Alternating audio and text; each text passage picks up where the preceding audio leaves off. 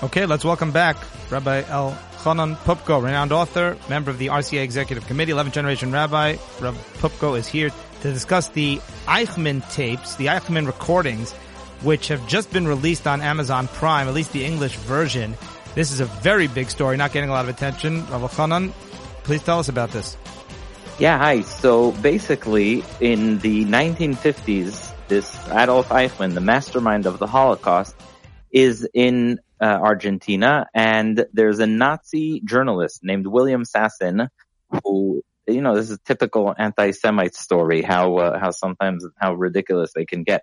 So this, this uh, William Sassen, a Dutch Nazi journalist, believes that the Holocaust never happened and that it's all made up by Jews because the stories sound so crazy. So to prove that the Holocaust never happens, he goes and he interviews Adolf Eichmann, who's living there.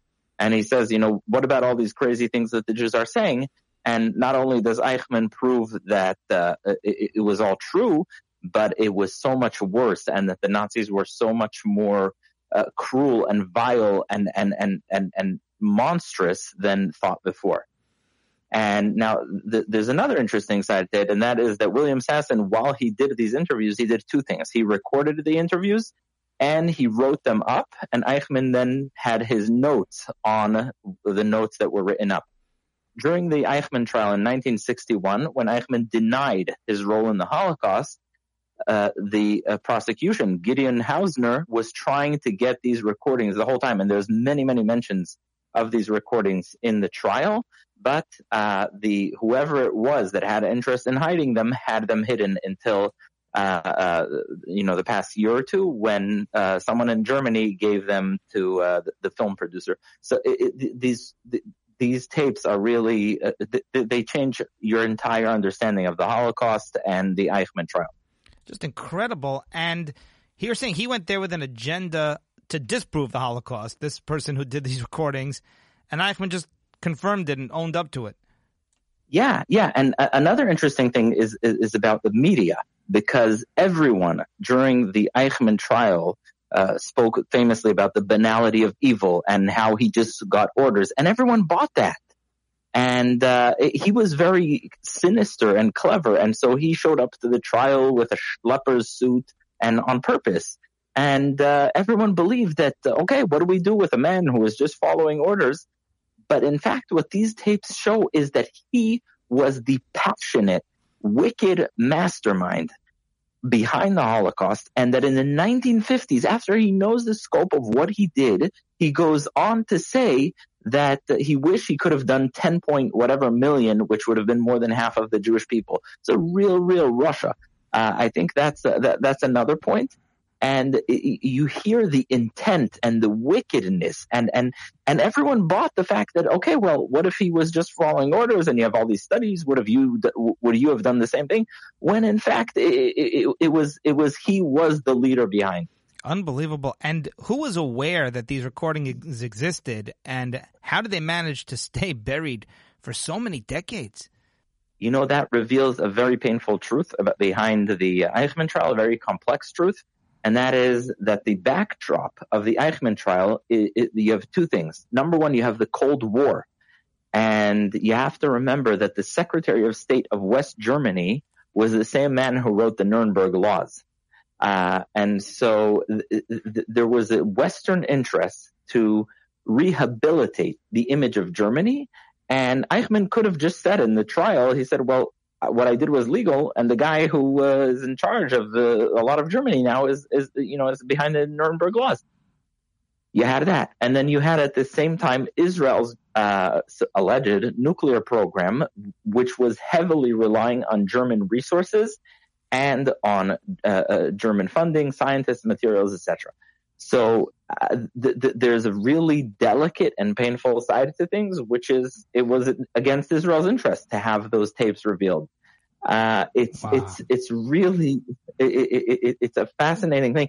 Another thing I think just, just shows you uh, you know uh, more about. We spoke earlier about Joe Rogan and, and how ridiculous anti-Semites can be sometimes.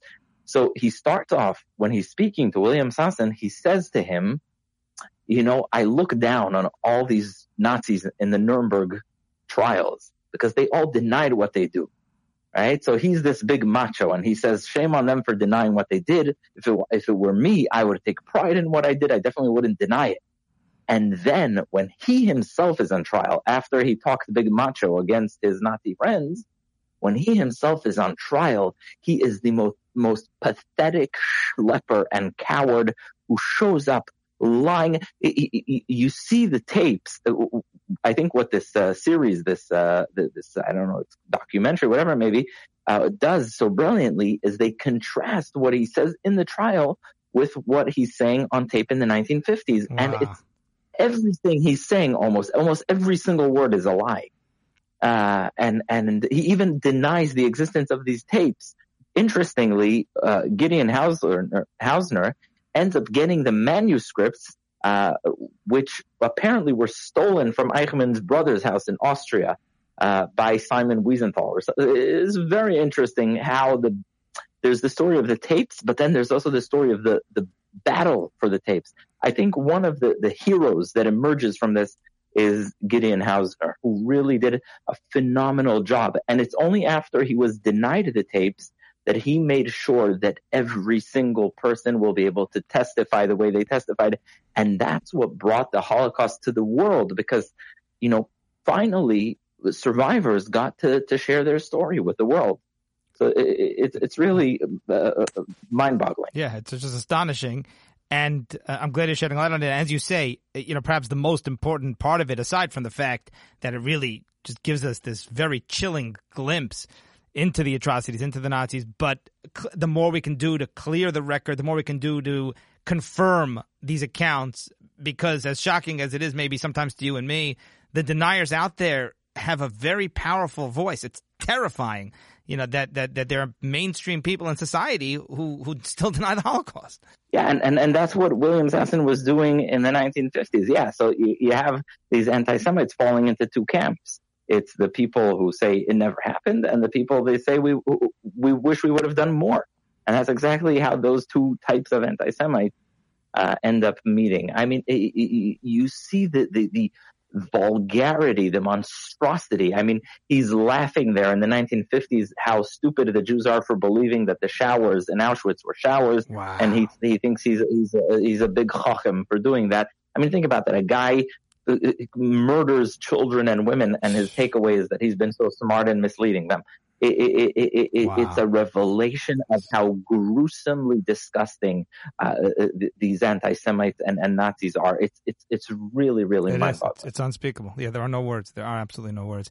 Thank you so much for shedding light on this very very important issue. Uh, yeah, it's important to look at and, and, and to, you know, learn the lessons, learn what happened. And, and what you see is also with all the recordings, there's still so much more that we don't know yet. Exactly. All right, Rabbi Elchanan Poupko on the VIN News podcast.